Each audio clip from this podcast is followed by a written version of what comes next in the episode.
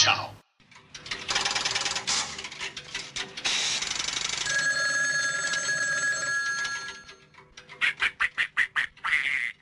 What do you want?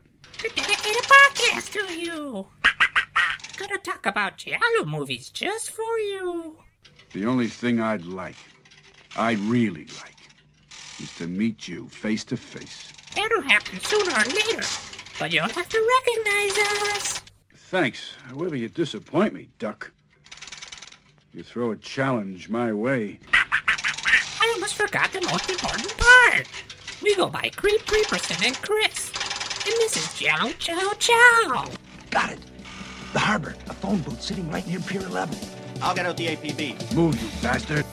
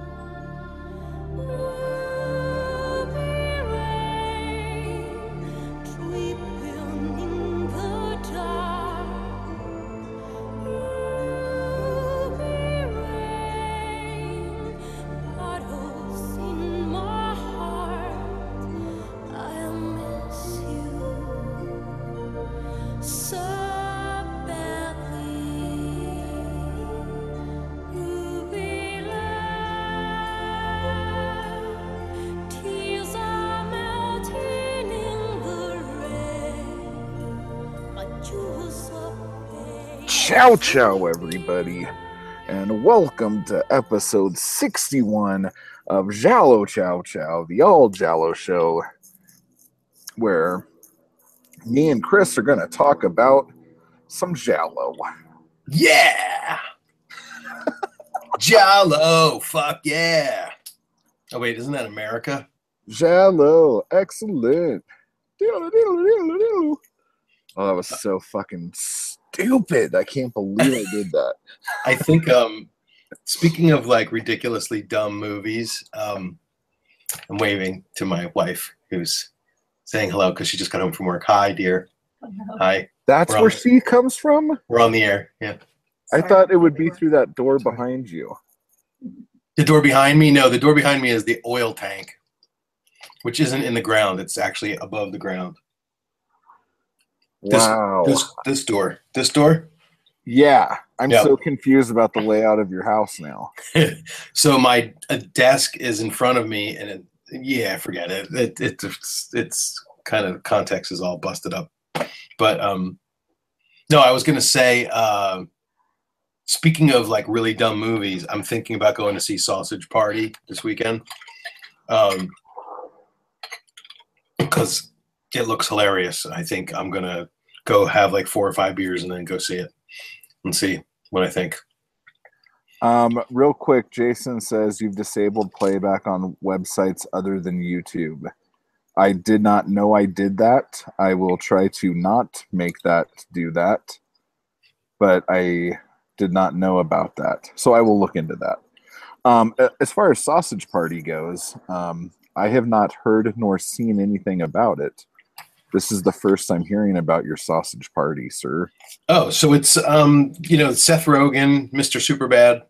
Yeah. Um, it's it's the first um, all like Pixar esque 3D animated adventure for an R-rated audience. Mm. Yeah, I saw a trailer for that a long ass time ago. Yeah. Yeah, it's finally coming out. It's like the the food. Uh, all it wants to do is be taken home from the grocery store, but then once it realizes that it's going to be subjected to extreme torture and eaten, then I think they they rebel and there's some sort of an adventure. But um, The fucking vegans. yeah, it should be interesting. Yeah, I know, right? so I'm I'm excited about that. But uh, yeah, but that's not Chow Chow at all. That's uh, or that's not Giallo. Let's talk about Giallo, shall we? Let's do it. Let's do it. In the butt. Do it in the butt. Remember that song? No. My daughter's hair tie.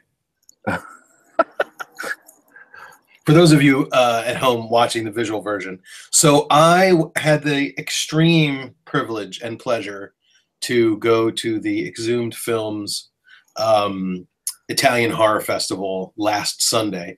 And just an aside, those guys um, are really uh, de- deserve some credit because they procured the original 1970, I guess 78 and, and 80 and 82 uh, reels of the Star Wars trilogy, like the original originals. And they had planned this humongous trilogy festival for the end of August. And they were cut down by the powers that be. Uh, I think it's 20th Century Fox, who basically came down upon them and said, We're sorry that you've sold uh, tickets to two days worth of this festival. Um, but the only versions of the Star Wars trilogy that are allowed to go on a road show are the special editions from the late 90s. And so um, I don't know, you know, it's not like they confiscated the reels, I don't think. I guess they were privately owned, but you're not allowed to broadcast them at all. So they had to cancel that whole. Um, that, that whole festival and replace it with a Herschell Gordon Lewis festival. And I think I talked about that from on the horror show. Yeah, No, that I'm sounds just- cool anyway. I'm just remembering.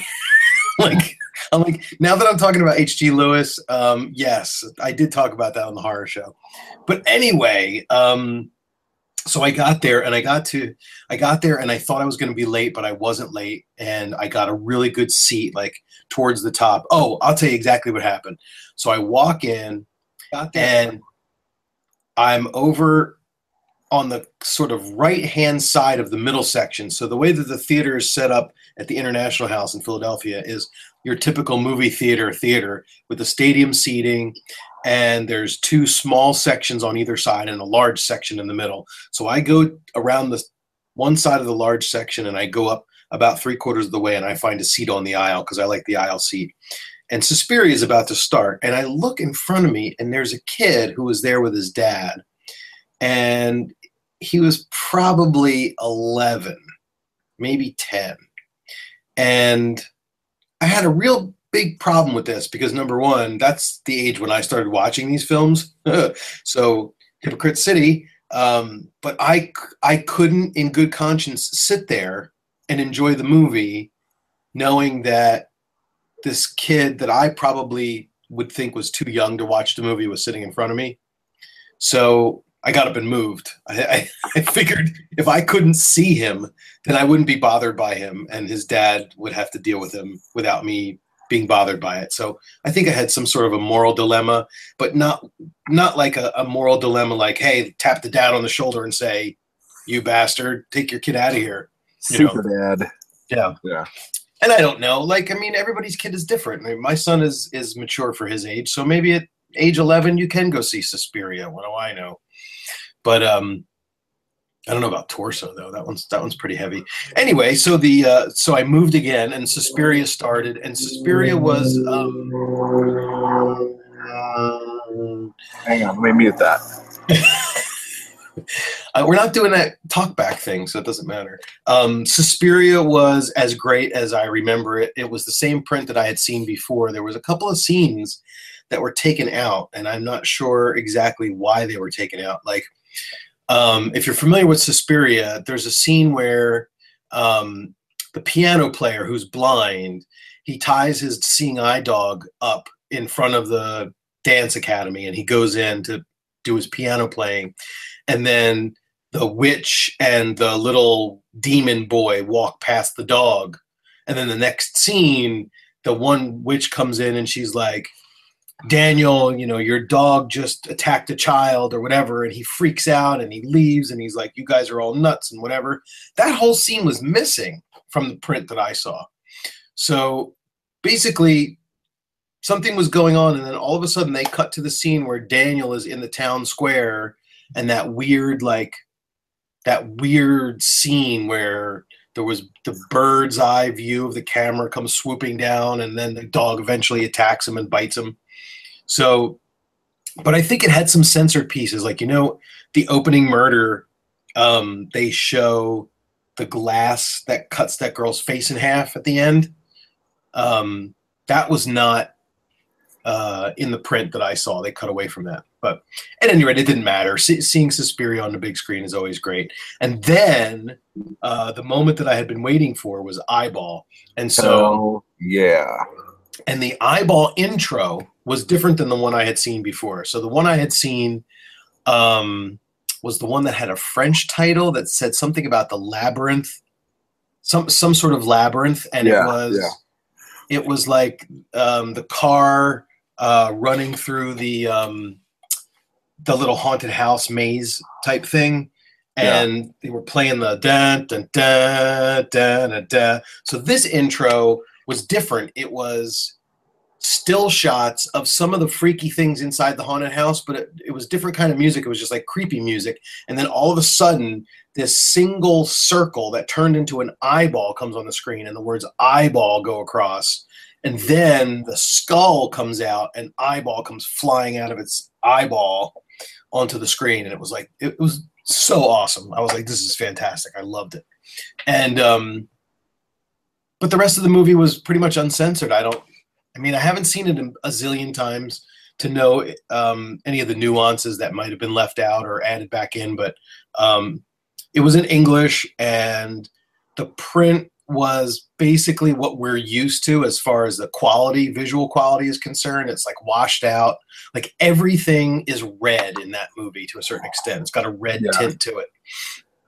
Um, but I um I mean, the, the freaking audience loved it. They just ate it up, especially the scenes where the tour guide kept tormenting that one girl with like all the little stupid stuff. Like he put that little bug uh, under her plate, and she, um, t- oh, you know, lift the lid up, and it started jumping around, and he starts laughing. And then they close up on him, and he gives like a big wink, and the crowd at the movie theater just freaking lost it. They loved that part.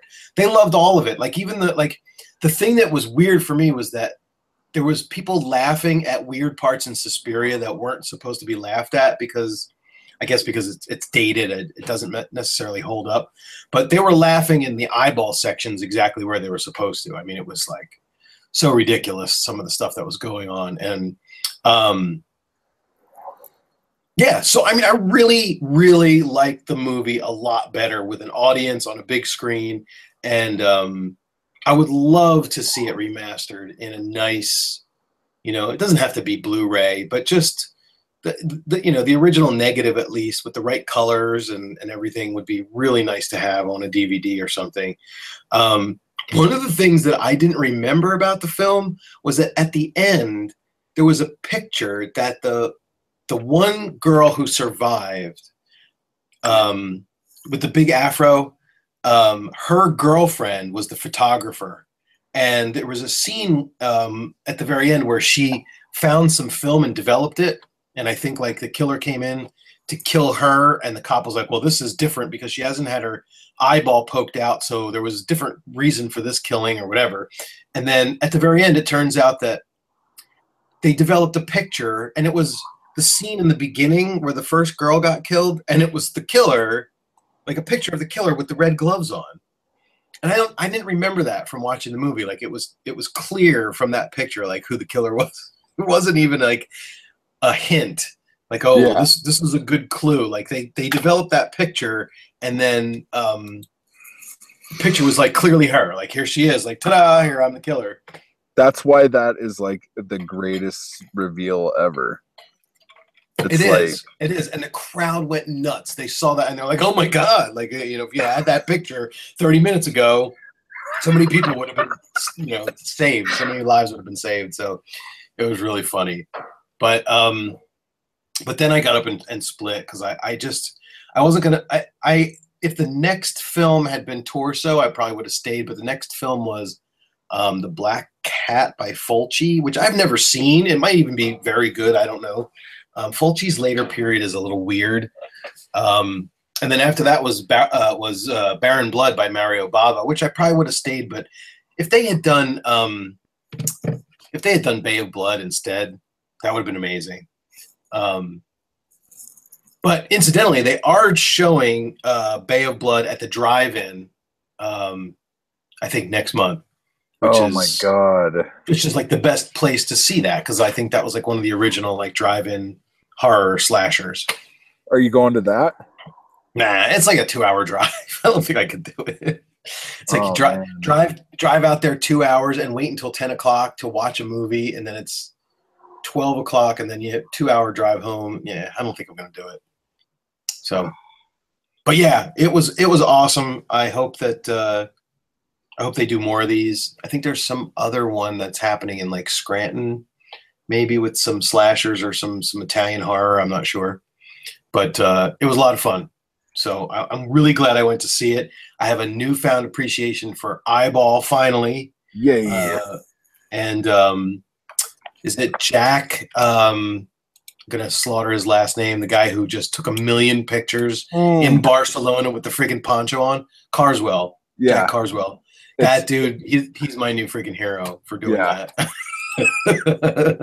Um, I don't know if you saw it, but he also did some pictures from uh Strange Vice and Miss Wardh. oh yeah, that's right. I did see that. Oh my god, dude, I'm so jealous. And I asked him, I'm like, Are you staying at the Clipper? And he's like, No, I wish. But yeah. Oh yeah, I see it right here. Nice. But yeah, that's that's some fucking amazing shit. But I wanted to bring something up since you just talked about it. Um did you read the Dario Argento article today? No, Um, no, I saw I saw a post about it. It had something to do with him saying that he's not Thank you. he's not into the uh, remake. Um, yeah. And the thing is about it is that he said that through all the times that this has been going on and that something like the rights got bought like seven years ago to do the remake and it hasn't happened yet or whatever. But no one once has ever asked him anything. Like there hasn't been any input. He hasn't had anything to say about anything he there has just been absolutely no contact and all he hears about it is what he reads in the papers Oh wow. and um he's kind of irritated about that a little bit as one would be um Yeah. but i guess the director for it has uh tilda swinton and um oh fuck someone just- else already cast in it I just read it. Dakota Johnson. Yeah dakota johnson that's right Now Tilda Swinton sounds like she would play one of the One witch roles. Yeah, dude. And that is actually a good casting choice, I think. But Dakota Johnson is from the Fifty Shades of Grey, right? She's Don Johnson and what's her fuck's daughter? Griffith? Yeah. She would be um, Suzy Bannion. I'm looking at her. She looks just like a Suzy Bannion. But yeah, he's he's against it because he says if you're gonna do it like a shot for shot thing, then it's not a remake and it's a copy. And if Is, you're is that was that the idea that it was going to be? I a don't shot know. I don't Oh, know, okay. but he said either do it that way or re-envision it somehow. And he doesn't think that they're going to re-envision it or anything. Or some bullshit. I don't know. But anyway, so yeah, I don't. You know, I don't even know why I just made the assumption that Argento would have had input on the remake. Like, it doesn't have to be that way. I mean, basically, it's the studio who owns it. So yeah. if somebody decides to buy it from the studio because they want to remake it, the, the original creator and director has no say, right? Unless they actually Yeah, own the rights to the film. like in the horror world, at least in America, when people do remake something, like the original guy is like highly involved. Like he comes Right. on as like an executive producer or something like that. Um, but like, I don't know. What about- What about like the Rob Zombie Halloween? Was uh, John Carpenter involved in that? Um, John Carpenter, as far as I know, has been involved in like all of his remakes. Huh. I don't know about Rob Zombie's Halloween, but like The Fog and Right. um, that Assault on Precinct 13 or whatever. Hmm. Um, all those he had a lot to do with. But um, but like Tobe Hooper was involved a bit with Texas Chainsaw Massacre. Um, like I mean, if you, I don't know, I just I could understand why he's a little peeved about it. I mean, seven years of it and just hearing everything from a Yeah. newspaper Yeah, it's true. pretty shit. Well, I mean, that film, like, okay, so Texas Chainsaw Massacre, it definitely the original represents, you know, uh, a very like it's it's a time capsule horror movie for sure. Yeah, Um, but something about Suspiria just has this unique look, and the look's going to be totally different, and so it's going to be a totally different movie. Yeah, and the I- sound too. I mean, the Yeah. sound is so over the top in Suspiria. It's like so loud in certain spots, and you know the those weird like kind of like they're like it's almost like a gong cymbal kind of rattling sound, and, and yeah, I mean it's it's great. I. I mean, you know, the the question is why. What's what's the? I mean, clearly the the why the answer is we, we're trying to make money here because that's what we do but uh i don't know I, I I- need. I'm. I'm gonna just say something real quick to ease some shit. Um, I don't know what's going on with Google Hangouts right now. I had to reinstall it for updates. I don't know if Chris did, but I had to. I did not But some people are having a hard, like they can't watch the video on the Google Hangouts page for some reason.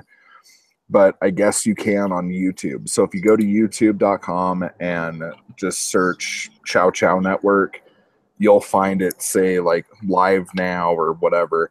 And if you want to chat, you could comment on the comments and I'll um, kind of keep an eye out for them. So, um, so yeah. So for the live viewers, that's what's happening right now. All right. Um, on another, oh wait, no, now it's coming back to Google. So Argento saying the movie might be watchable. That's actually funny. Jeez. Shame on you. We're not allowed to. Oh, and the best thing about that article too is um, he talks about Dracula 3D and what made it good and what made it bad. So i'll have to go back and read that because if, if anything's worth reading, that bit about Dracula 3D is definitely worth your Mhm. time. Um, but anyway, um, just to let you uh, know a little stuff about the network stuff. Um, yesterday, I posted um, Sexy Chow Chow um, episode one for Blue Jeans, and um, we're doing this right now. And then tomorrow, I'm going to go ahead and post the eyeball video game for everybody hey. as a download. Um, so you guys could actually play it and go huh. Um, but uh, yeah so um, that is coming for you and um, yeah so if you want to help us out if you go to patreon.com slash chow chow um, you can find out all the different tiers and what suits you best and how much you love us. And that's it. So, ruby are we moving into something that might be slightly traumatic? slightly traumatic for sure All right. our feature presentation dun, dun, dun, wait a minute i should be doing the Get thing your hot dogs and popcorn ready because it's time to put a hot dog in your bun. do, do, do. Yeah. took me that long to find the hand clapping But the funny thing is, you always find that one super fast. I don't know if you know if you well because once I have it up, I can jump right to the trombone. But I don't know if if our uh, if our regular listeners have noticed that I find the sound effects. I use them once per show, and I never find them again, even though like they're always up now. So There it is. there's the crickets. It's funny because every time that you start it, bam, the little box pops up that says Chris turned on the Google Effects app, and I'm like, oh uh, shit, here it Here it comes. comes. Oh yeah, so you can see it happening. Okay. Yeah. So tonight's feature presentation speaking of Mr. Dario Argento, is Dario Argento's Trauma.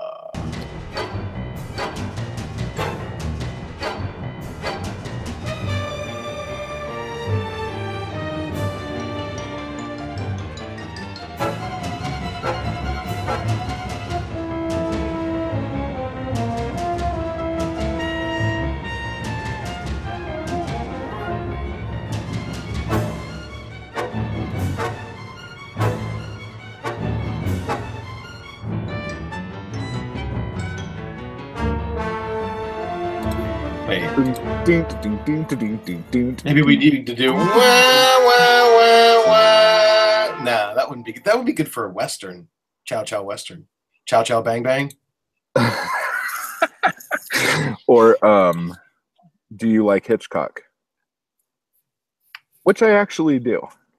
That- I do like Hitchcock, but do you like that film? Yeah, that film was actually kind of fun. I haven't seen it. That's in a a, that's another show. that is another show. So, Yeah. um, you want to take this or? Yeah, take it. All right. Um, I'm going to take it to the limit one more time. Oh my God, do it, friend. So, um, Mr. Dario Argento really needs no introduction, especially on this show. Um, the man who arguably ushered in the Giallo genre uh, with his um, seminal work, The Blur- Bird with the Crystal Plumage from 1970. Um, followed that up with Cat o' Nine Tails and Four Flies on Grey Velvet for what most people call the Animal Trilogy, the Giallo Trilogy. Um, they're not related or linked in any way except for the fact that their titles all have animals in them. Um, And Of they course, get progressively worse. that again, arguably progressively worse.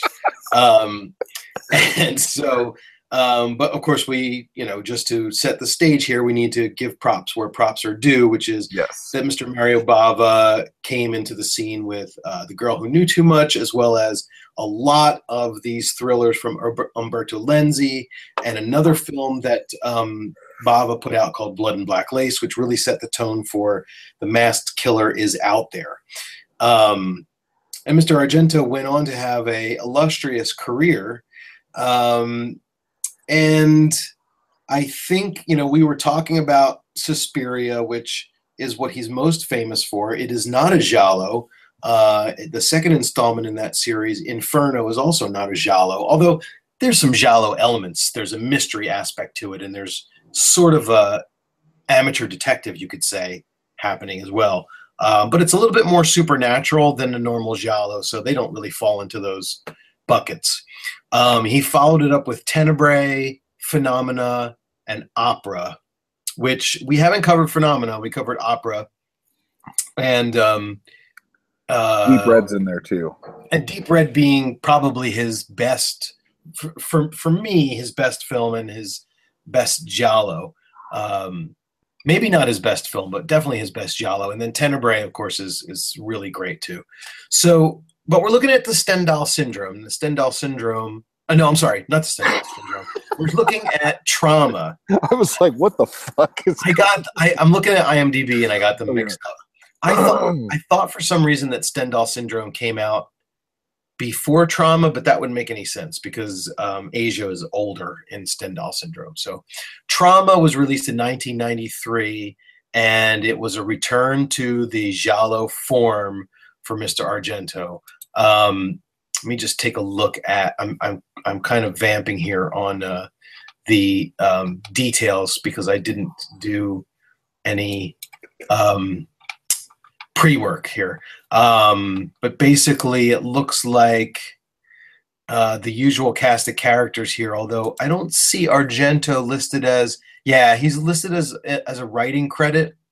Um, it stars Christopher Rydell and Asia Argento and Piper Laurie. Um, and some other people, and Brad Dourif. I don't know where he's from, but he's famous Child's Play? something. Child's Play. Okay. Um, so what's interesting about this film is that it was entirely filmed in the United States, from what I understand, um, and it takes place in I think Minneapolis. Yep. Um, and uh, like I said, it is a classic giallo, and it is um, Asia's first leading role. Um, and the story is a little bit complicated. Um, it's a it's it's it's a giallo at its at its core, but it's very interesting, and it's an interesting twist on the whole giallo um, motive. What is the what is the killer's motivation, kind of thing.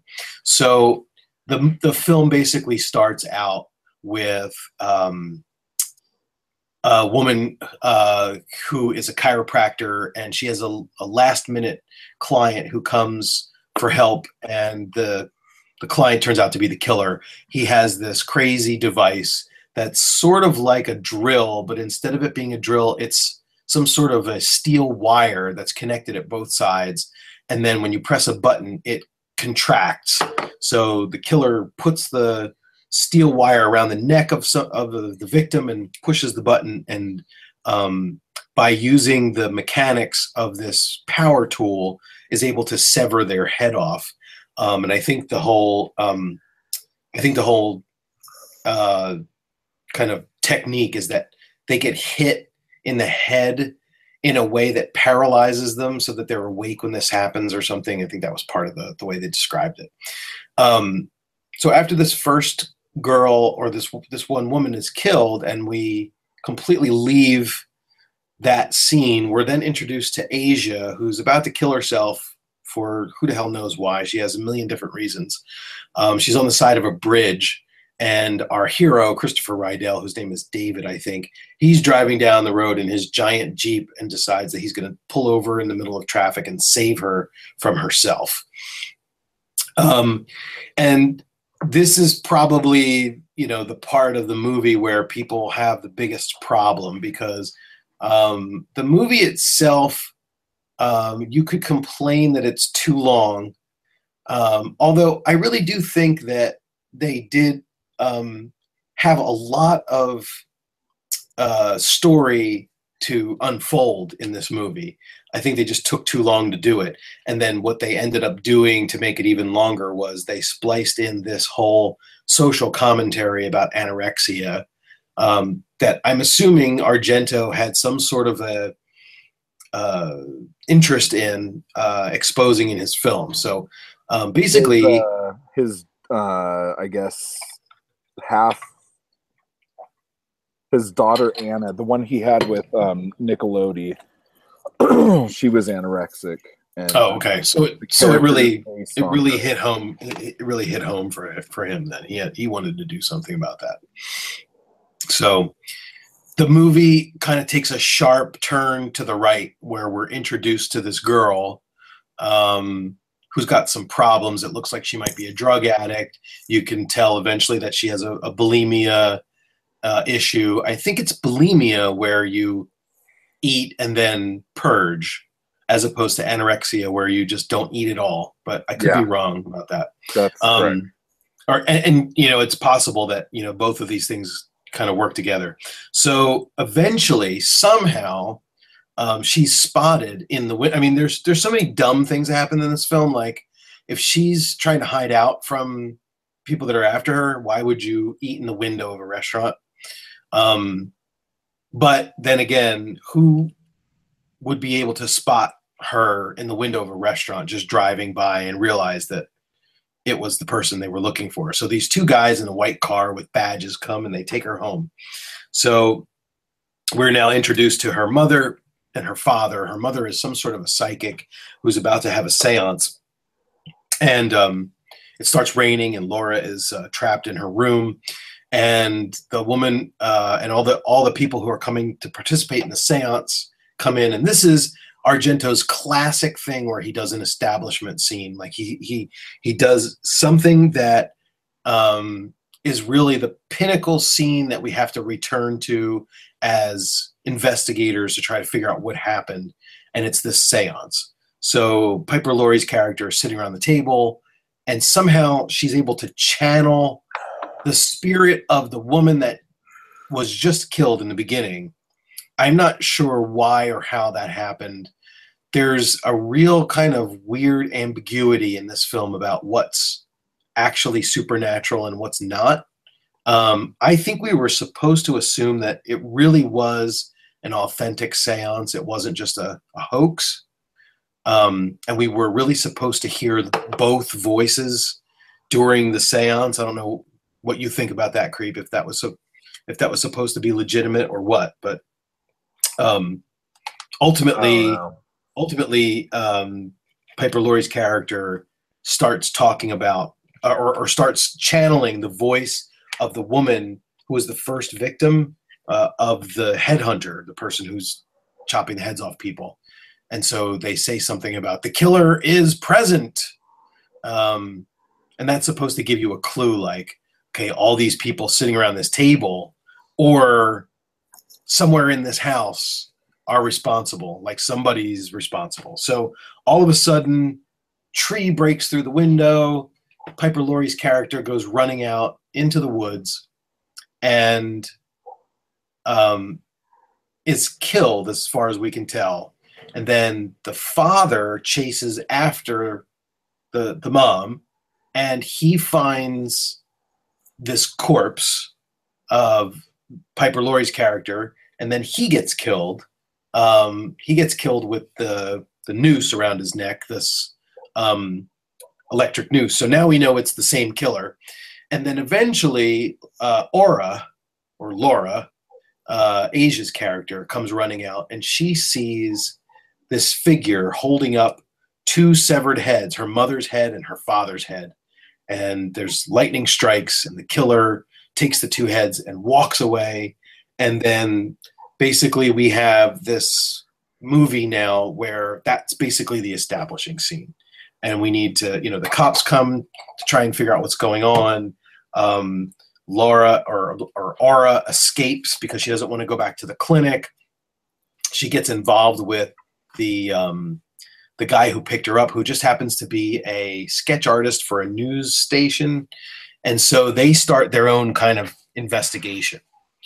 Um, and so the movie kind of goes along that way. We eventually starts to pick up speed and pick up steam, and they start to figure out, you know, they they they start to figure out the clues and why are all these people related, and more and more people um, continue to get decapitated by this crazy killer. And um, there's a real cool scene too, where the kid who lives next door um, witnesses some of the stuff and decides to go into the killer's house because he's chasing a lizard and so there's this weird kind of comedy aspect to it because it's it's kind of lighthearted even though like there's a killer there.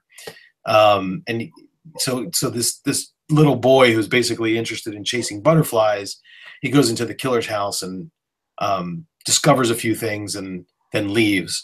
Um but ultimately um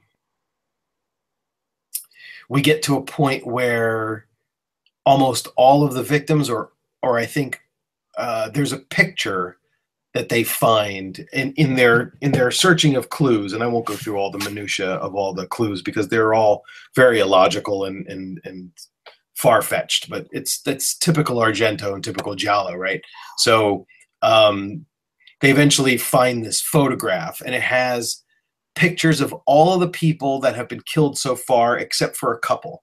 And so um, our two amateur detectives decide to go and warn the people who are still alive, um, but it doesn't work.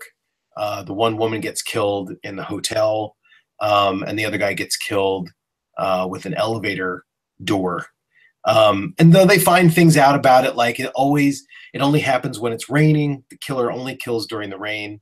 Um, and then, in order to kill this one woman, because it wasn't raining, uh, the killer set off the fire extinguishers in the hotel so that it would the sprinklers would spray down inside the in the room so that it would be appropriate to the the mo so um that's basically it. I mean i left out a lot of stuff that had to do with um uh this david character and aura and the idea that she has this problem with anorexia and you know this kind of love sort of love brother sister but also lover relationship thing that they have going on Yeah. um, which is was a little strange Yeah. and um, it culminates with this doctor who um, I don't really understand very much about the doctor at all. Like he gave her these weird psychotropic berries to eat so that she would remember uh, what happened that night. But since you know we're eventually going to spoil this, he's in on it. I don't know why he wants her to remember, uh, or maybe he just wants her to remember to see if she knows the truth or not. So, um, but the only thing that happens when she takes these berries is that she realizes that her mother and he were having an affair because she caught them having sex at one point. So eventually, I think um, it turns out that this doctor uh, gets um, captured by the cops, and all of the heads of the people that were killed um, are in his trunk. And so we have that classic scene where the killer has been apprehended and the cops say the case is closed and now it's all over and um, everybody lets their guard down but we all know the real killer is still around. And um, for some reason or another um, asia's character leaves a note for david saying that she's going to go kill herself. And so david goes into this stupor and, and relapses into his drug phase and decides to try to get some fake prescription and um, is laying on the side of the road and sees a clue that leads him to a house where the end scene is revealed and the end scene is amazing as far as i'm concerned Yeah. I it's the best part of the film so um, before we get to that reveal i spoke a lot so No, that was good, dude. I don't know how you um how you got w- up until this point. How you how were you taking the film? You'd seen it before, right? Yeah, yeah, yeah. Um, this movie is good, but like the relationship between him and her was always such a stretch for me because like I just felt like if he's supposed to be this like professional dude like every chance he took seemed really unlikely with her and Yeah. the whole relationship building was just fucking weird and um and i think this might be one of those things that like in italy it might not be as frowned upon or something Yeah. like that Mhm. but um it just it it leaves you with like this like creepy feeling the whole movie like Yeah. even when nothing weird is happening it's still kind of creepy but um Yeah, like nothing ever really happened between the two of them. They kissed a couple of times, and that was it. So yeah which still like bad situation but anyway yeah, Um, the thing about this movie, though, um, that I like the most is how um, inspired by Twin Peaks it is. Mhm. And it was made right after Twin Peaks ended, and it has Piper Laurie in it um, from Twin Peaks. It Right. has um, the main character girl's name sounds a lot like Laura right. um, the location isn't necessarily correct, but it's a lot closer than Italy is. And then there's like there's a lot of music. there's a, music parts that are very Twin Peaksy, and then especially at the very end of the movie when the credits are playing, there's like this like total Twin Peaksy vibe Yes. where the people are playing music on the porch Yep. and the girl that's dancing is the daughter Anna from who had the anorexia or whatever Oh, is it really? and then she died right after the movie came out she Oh, wow. motorcycle accident or something Oh, that's awful. but um I had no idea. so the twin peaksy stuff is what like draws me back to this movie Right. um, more than anything else. But when you think about it, he turns a lot of stuff on its head. I mean, we haven't ruined the movie yet, Um, are we ruining the movie now? Well, I was going to say that I think I think the story is well written. I think that um, the the the motivation behind the killer and the method and the whole kind of the way that the the action kind of plays out with relate with, with regard to the the killer and and that whole thing i think that was really well written i think the problem was that the two leads that they cast were both terrible Awful. actors terrible Awful. and I know that you know he's going to cast Asia because he's trying to get her career started. Uh, Christopher Rydell, I didn't think he was very good either. Like there were some scene. It looked like there were some scenes where he ad libbed, and he probably did because maybe you know Argento wasn't able to communicate the script properly, like word for word to him. Um, so he just said, you know, this is what you're doing here, or I don't know. I, I I'm just guessing, but like there's a scene where um uh, Aura goes to the Faraday clinic. Uh, they take her back, and he walks in and he goes up to the nurse and he says, um, "Hi, can I have Aura Petrescu's room number, please?" Like, that's the way you're gonna like. You're just gonna go and just try that. Like, that's your first thing to try. And she goes, "I'm sorry, I can't give out that information. And besides, visiting hours are over." Like, none of that made any sense. And then he decides he's gonna sneak uh, sneak in. Now, um, one other thing I should say is the copy that I had. I'm not sure if it had something to do with um, the way that I ripped it from uh, the DVD because I, I I handbraked it off the DVD and watched it on my um, iPhone. But there were some scenes that were in it, uh, Italian language. I don't know if you saw Uh, that version. Like. Uh-uh. Well, there are some scenes. They're ex- they're extended scenes, and I think that they were not filmed. I think they were cut out. There, it's like a director's cut. I don't think they did an English version for that. So I'm thinking about. Um, there's a scene where, um, so the the hottest girl in the whole movie is the the the lesbian's um, younger lover. Like so, there's the nurse who's one of the nurses who's about to get killed. She's like this older woman, and then there's this Asian like brunette lesbian lover. Like she was like the hottest girl I think in the whole movie. Um, but there's a scene where um, she, she so so so they go to co- to confront her to tell her to warn her, but the way that they go to warn her is they look like they're about to attack her for some reason, and so she runs off. Uh, this woman, this nurse, she runs off in her red Saab and drives to a hotel near the airport and parks right by the road so that they can see her car. And if you didn't want to be found, you would park kind of closer closer in, I would think. But at any rate, the scene where um, David and Aura go into the lobby to find out what room she's in and to get a room of their own is in Italian in the version that I watched.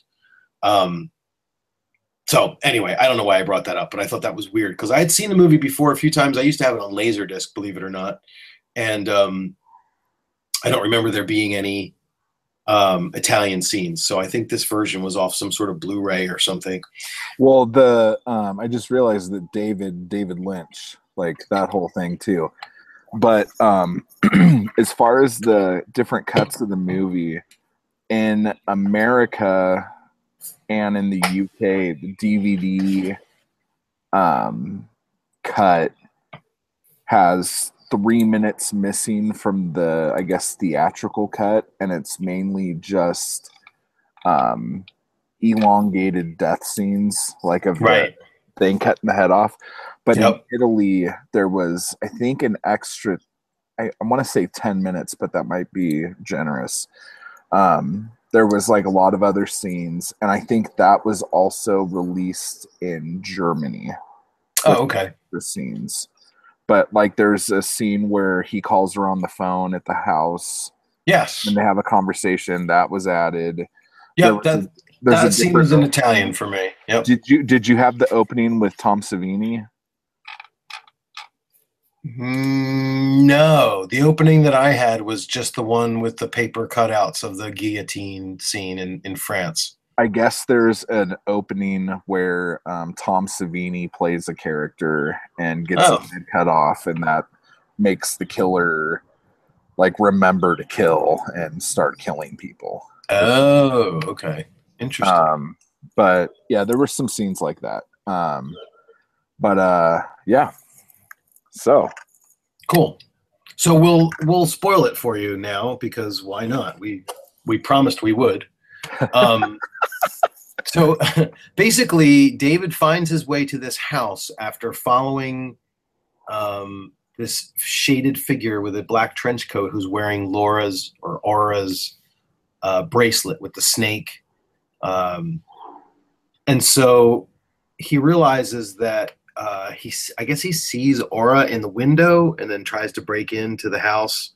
And then um, he's in this weird room where um, there's just all of these curtains and it's all white and dreamy. And you keep hearing the words Nicholas, Nicholas, Nicholas. And um, all of a sudden, the, sh- the shape of Piper Laurie's character comes through the curtains and whacks him on the head with something. Um, and he falls and he knocks over what looks like a cradle, I guess, or a crib. And you can kind of make out, if you already know what happened, you know what it is. Um, if you don't know the ending yet, you kind of like, well, what's what's going on here? But there's this weird kind of round object that's like dark and charred and and burned up or whatever it is. It looks like it's all rotted. Um, that he lays next to for a second, and then she hits him again, and he conks out. And then when he comes to, he's in some sort of a cell with Aura in the basement, and then Piper Laurie comes down, and we have this big reveal scene.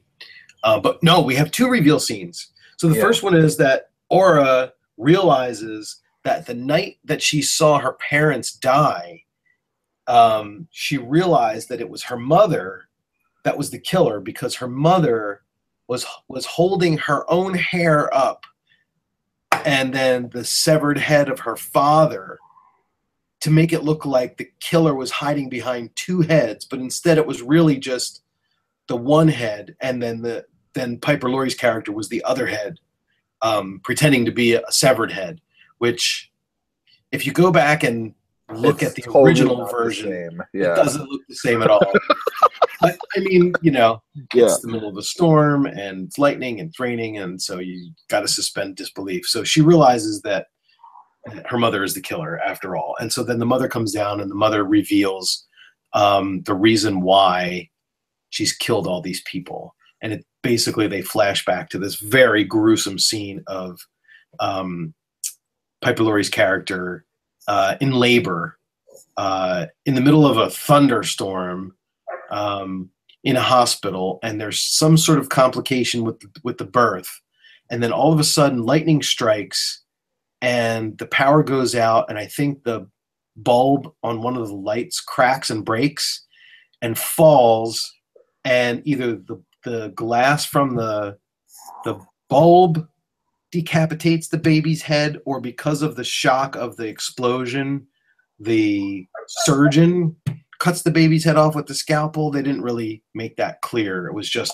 all of a sudden everybody in the scene starts screaming because the baby now is dead and they its, its head's chopped off and everyone's freaking out and it's a pretty freaky scene like everybody's going nuts one woman is crying the other one's throwing up and screaming and they decide that instead of um, trying to deal with this um, emergency of this dead baby, um, they're going to just wheel Piper Laurie off for some shock therapy to see if they can just make her forget that it ever happened. And so she basically said, "Look, they you know they tried to shock to shock the memory out of me, but it didn't work."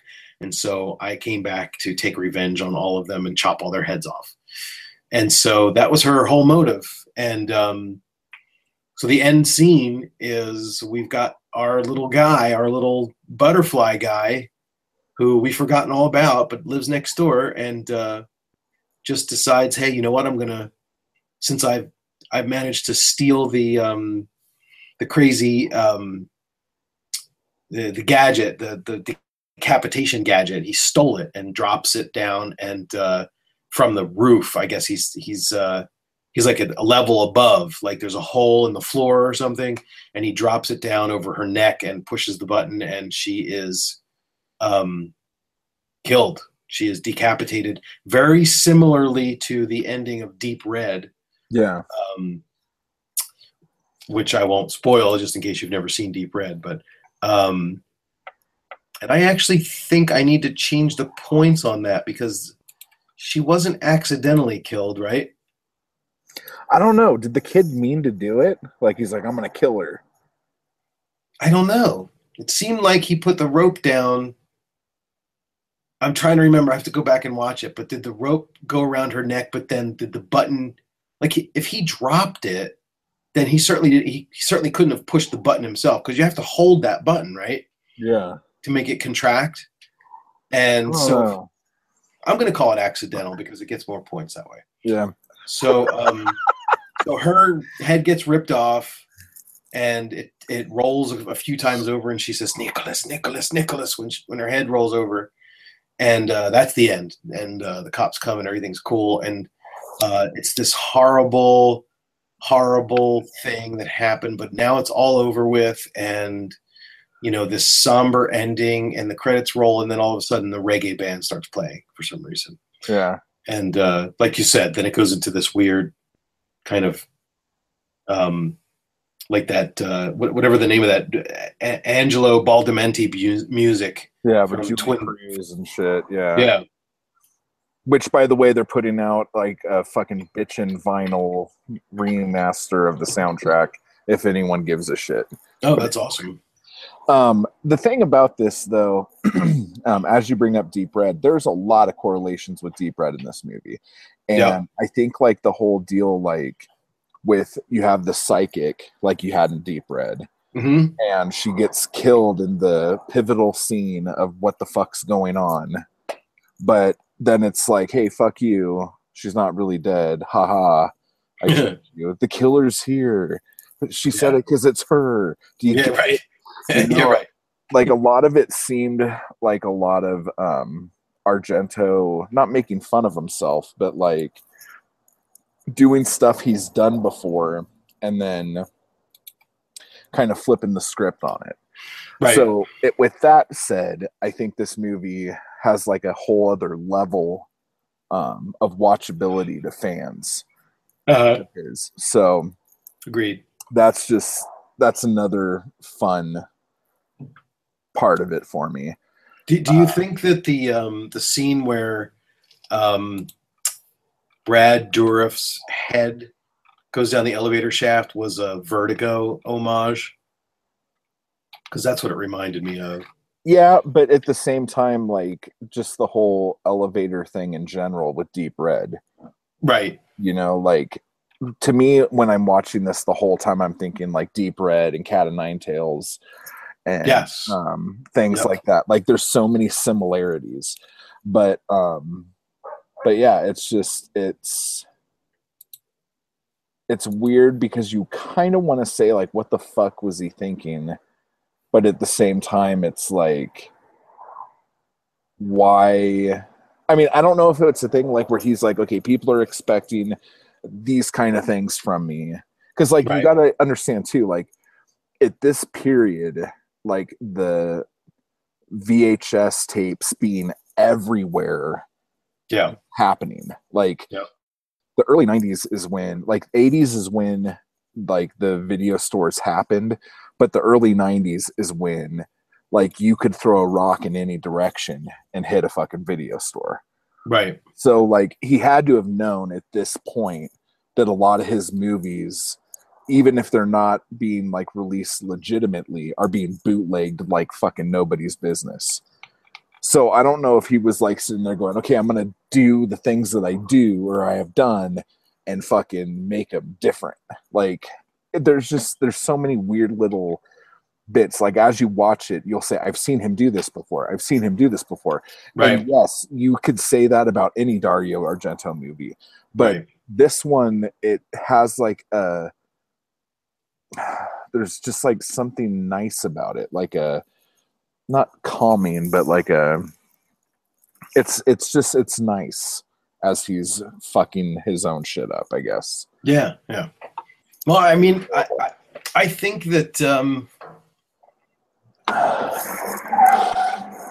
I think that all of the Argento Giallo, or or even just all the Argento films, uh, reflect the period and reflect kind of are self-referential to a certain extent. Um, I think that trauma. If I if, if there was a gun to my head and I had to pick between trauma and opera, I think I would probably pick trauma. Hell yeah. Um, although there are some set pieces in opera that are really well done. Yeah. The just the whole idea of the needles with the tape under the eyes and that sort of thing. Um, do you But- know what the do you know what the budget of opera was?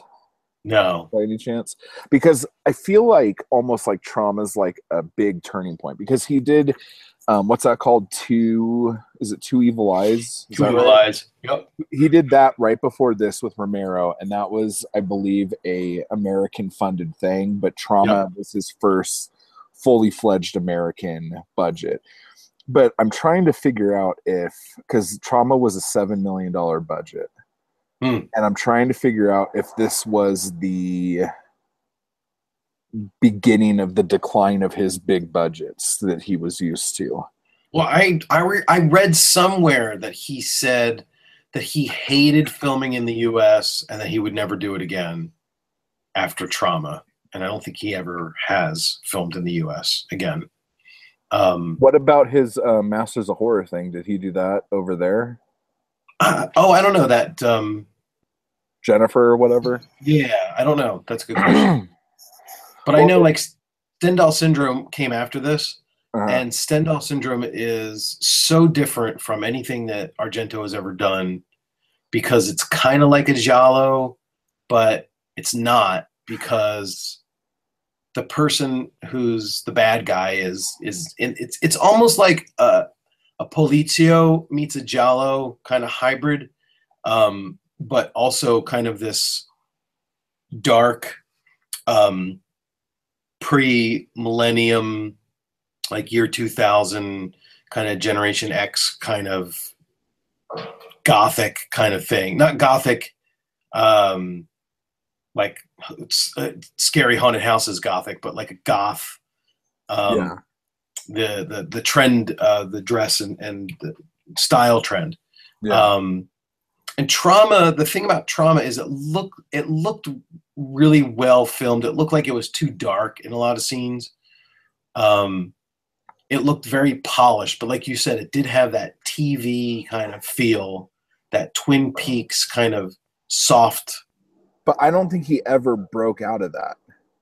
Like after that, point. yeah i don't think so either a lot of his stuff looks very TV, and a lot of his stuff I know was made for TV yeah um, after this. But like, it's everything after this seems very different. Like trauma to me is like the the top of the the roof. You know, it's like all of his stuff before trauma, all of his stuff after trauma.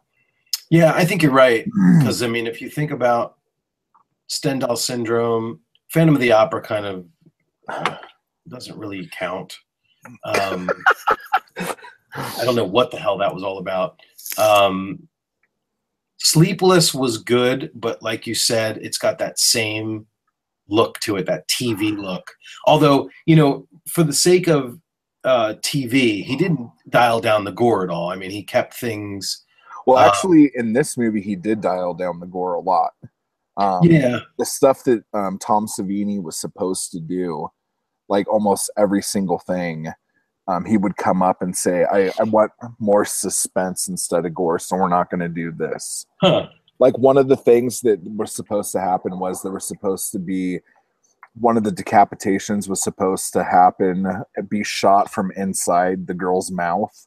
ooh and um, but then he wanted her to talk or something, so they scrapped the whole thing after Tom Savini made this big giant fucking head inside of. But um, I don't know, but um, there was just a lot of um, stuff that got cut out of this. But it, I mean, I know that the gore in the other films is a little bit more gory, but I I think almost Giallo is more cinematic than anything else he did in the 90s. Have you seen that yet? no, I still haven't seen it. I And it might just be because Adrien Brody's in it, but I got halfway through Mother of Tears and turned it off. Uh, I did watch Sleepless. I liked that one. I liked Sleepless. I think I remember it being the guy who was in Deep Red, who played opposite David Hemmings, was in Sleepless. And the card player was really bad. I remember the card player being really bad. Um, so I one day I'd like to sit down and watch Giallo. Um, just because I when I heard that Argento was making Giallo, uh, and it was coming out in 2009, and I had already had the idea for my website. I said, "This is it. If this film pushes it over the top and gets everybody interested in Giallo again, I'll have my site and it'll already be up." And then it turned out that the film nobody liked it. So, what are you gonna do? You know what though, dude? Like I need to watch it again because like the first time I saw it was before we started doing the show. Right. and I, and I really liked it. So um I don't know, maybe I was just drunk one night watching it, but I thought it was a fun fucking movie. But yeah, I don't know. I mean, I know like we're supposed to be talking about trauma right now, but I feel like Argento's career has been so out of anybody, I think his career is the most like under a microscope.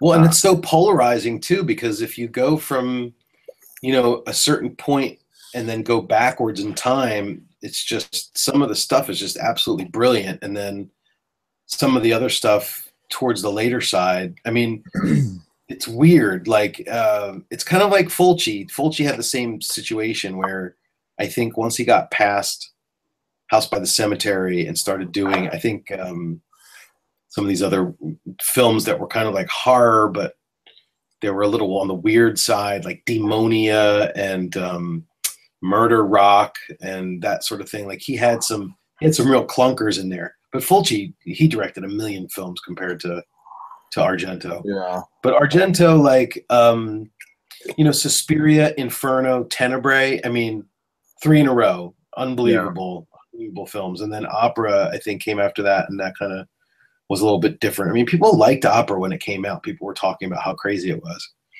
Um, and I think they're, I think that the gimmicks that um, that of opera kind of outshined how bad of a film it was, like as, as far as the Well, I script and the acting and the story and I whatnot. think too, like Fangoria, like championing him to horror fans.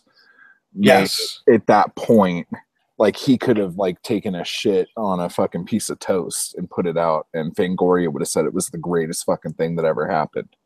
Yeah, and I think that Opera was the film where Fangoria was really like Yeah. its heyday, and so Opera was just.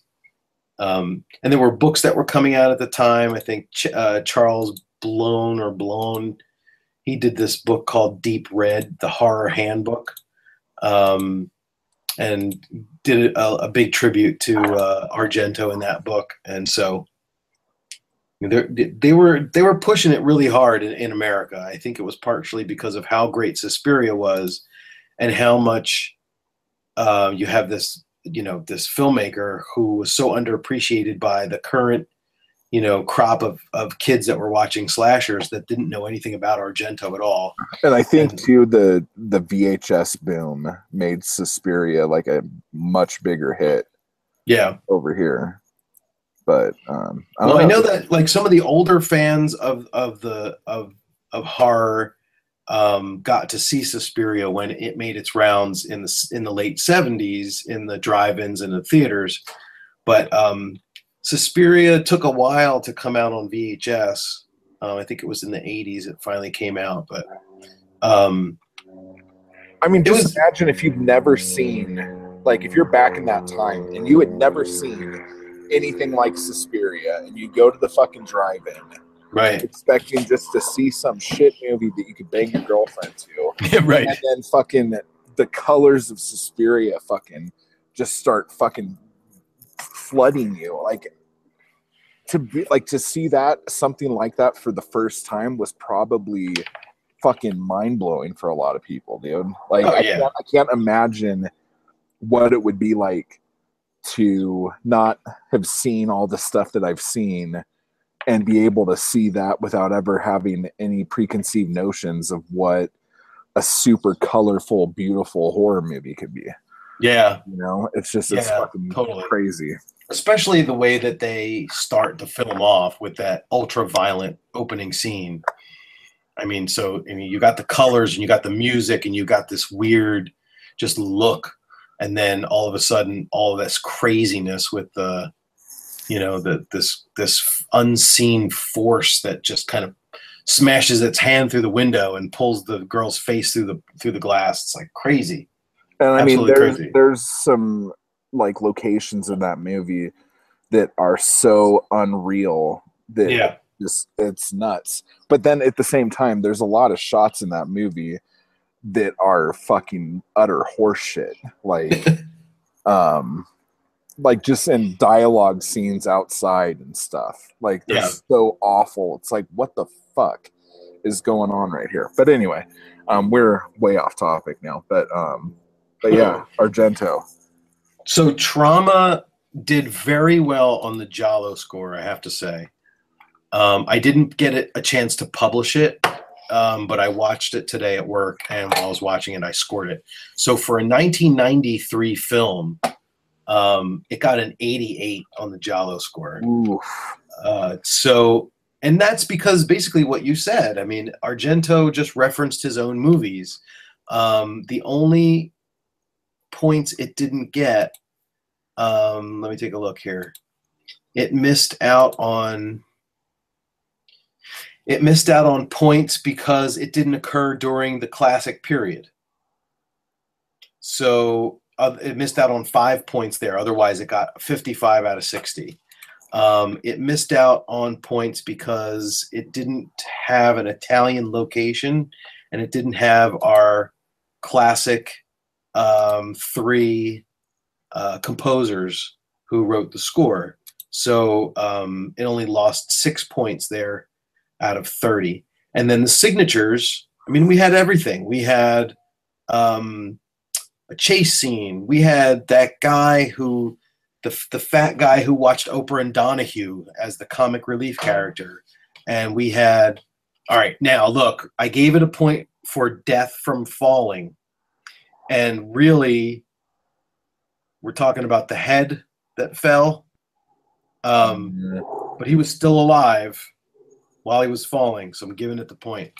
Um, and there actually was in one of these scenes, I think it was the scene where Brad Dourif's character gets his head chopped off with the uh, with the elevator. There was a doll, some sort of a doll in that scene. Like, where did that come from? So it got a doll, and there was a gay lesbian couple. There was um, photography. There was pseudoscience. There was a psychologist. There was that visual misinterpretation. So it got um, Yeah. nine out of ten points uh, in that section. So 88 points for trauma. And Which is, every uh, single thing you just said is stuff that he's done more than once. Oh yeah, It's, absolutely. it's crazy. I'm beginning to think that the Giallo score is tailored to Mr. Argento. Yeah, probably probably is. oh man. But then again, every movie that was made after Bird with the Crystal Plumage was tailored to be a movie like that. Well, Who Saw Her Die got a 92. Don't Torture a Duckling got a 92. Uh, what Have You Done to Solange got a 91. The Red Queen Kills Seven Times, 91. Seven Bloodstained Orchids got a 88. Um, Torso, 86. So, but I, I didn't mention that Deep Red is in there, Four Flies is in there, Tenebrae's in there. Uh, Bird with the Crystal Plumage is in there. Um, so yeah, I mean, it's definitely tailored to Argento. It's a combination of Argento and Bava and Martino and Fulci and but basically, you know, I'll I'll do whatever the fuck I want. I don't care. hey, like that answer. That's a good answer, man. You you should stick with that one. There it is. So we like trauma, and um, we think you should watch it because it's good. Um, Yeah, I would just say that trauma it could have been so much better if they had cast a couple of different people in the role and figured out a way to kind of push that story along just a little bit more uh, or a little bit quicker. well, I think I would have liked it more. quicker is the key word there but i also think that as a whole how the reveal of the past um, trauma to the killer Yeah. comes out is done better here than i think he's done in his other films Yeah. No, I liked it a lot. It was awesome. Totally awesome. Yee. All right. So um the next time we do this show, um I would like to pick a film if you don't mind. Do it. What I would like to watch is a film that we talked about on um the Chow Chow Roundtable. Okay. And Which I didn't get a chance to listen to. oh, you should definitely listen to it. We talk about pseudoscience and Giallo, um, Giallo and pop culture, and um, subgenres of Giallo. Cool. It was really a good talk. But um, a movie that we did talk about that um, apparently I was the only one who have seen is one called um, "The Bloodsucker Leads the Dance." Okay. And I've heard of it. It is very trashy. Um, Awesome. a heads up there is some very graphic um, sexual action in this film but it is um, definitely one to watch at least once um, if nothing more to say that you've watched it cool. Now, is it considered a giallo? yeah i don't know how i'm gonna i'm gonna come right out and say it um, it's, it's kind of iffy but no there are some definite um, giallo elements in it for sure Cool. Italian Gothic. Oh, one of the plot keywords is vaginal masturbation. All right. There you go. you might actually have a movie that tops Sister Ursula and um, Slaughter Hotel for utter crap. So get ready because I'm ready. that's going to be fun. We have to do something really crappy after watching an Argento movie. We Yeah. gotta, we got to get our palate back. we have to come back to Earth. Very good. I like that idea. So try to, leads the dance. yeah, and the, the title I think is very misleading, kind of. but anyway, um, uh, but yeah, so try to take a look at that film before you don't see it. And then for those of you interested, um, Blue Jeans, the Gloria Guida film that I did on Sexy Chow Chow, it is available on YouTube in both um, the unrated and the TV edit. Great. So um, if you want to take a look at that. Ah, Awesome. other what's next? What's next for the Chow Chow Network? Is it um um, I'm probably going to do a commentary on Thursday, and then we'll have the Chow Chow Radio on Friday. Don't know what that's going to be yet. Hmm. Um, but then um, the next show we have Apocalypse Chow on Monday and um, Western Chow Chow on Tuesday. We're going to be doing Django with Franco Nero. what's Apocalypse Chow? Is that like a It's the post-apocalyptic show. Okay.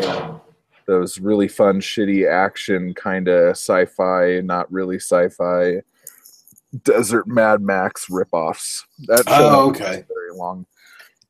Is that different? Is that like different 12. than Sword and Sandal? Yes, Okay. this is this was like a big '80s genre. Okay. Is that is Conquest one of those by Fulci? Fulci made a film called Conquest. I don't know if that's a sword and sandal epic film or if that's a post-apocalyptic film. I don't know off it. the top of my head. I don't think I've ever seen that. But basically, it's basically Mad Max um, clones. Then yeah, that's probably The idea, more of the apocalypse one. Clash of the Titans. and then eventually, y'all be getting back to horror Chow Chow, which I won't Yeah. be able to participate in because I will be down the shore for groovy end of summer times with the fam. which sounds amazing. Absolutely. but we will be doing the church. Oh yeah, that's right. That'll be awesome. Yeah. It's a weird movie, The Church. Well, if you want to um, add anything, just voice record something real quick and send it over. Yeah, there you go. Maybe I will. You should. Cool, man. Alrighty. Well, until next time, everybody. Ciao, ciao. Ciao, ciao. Yay.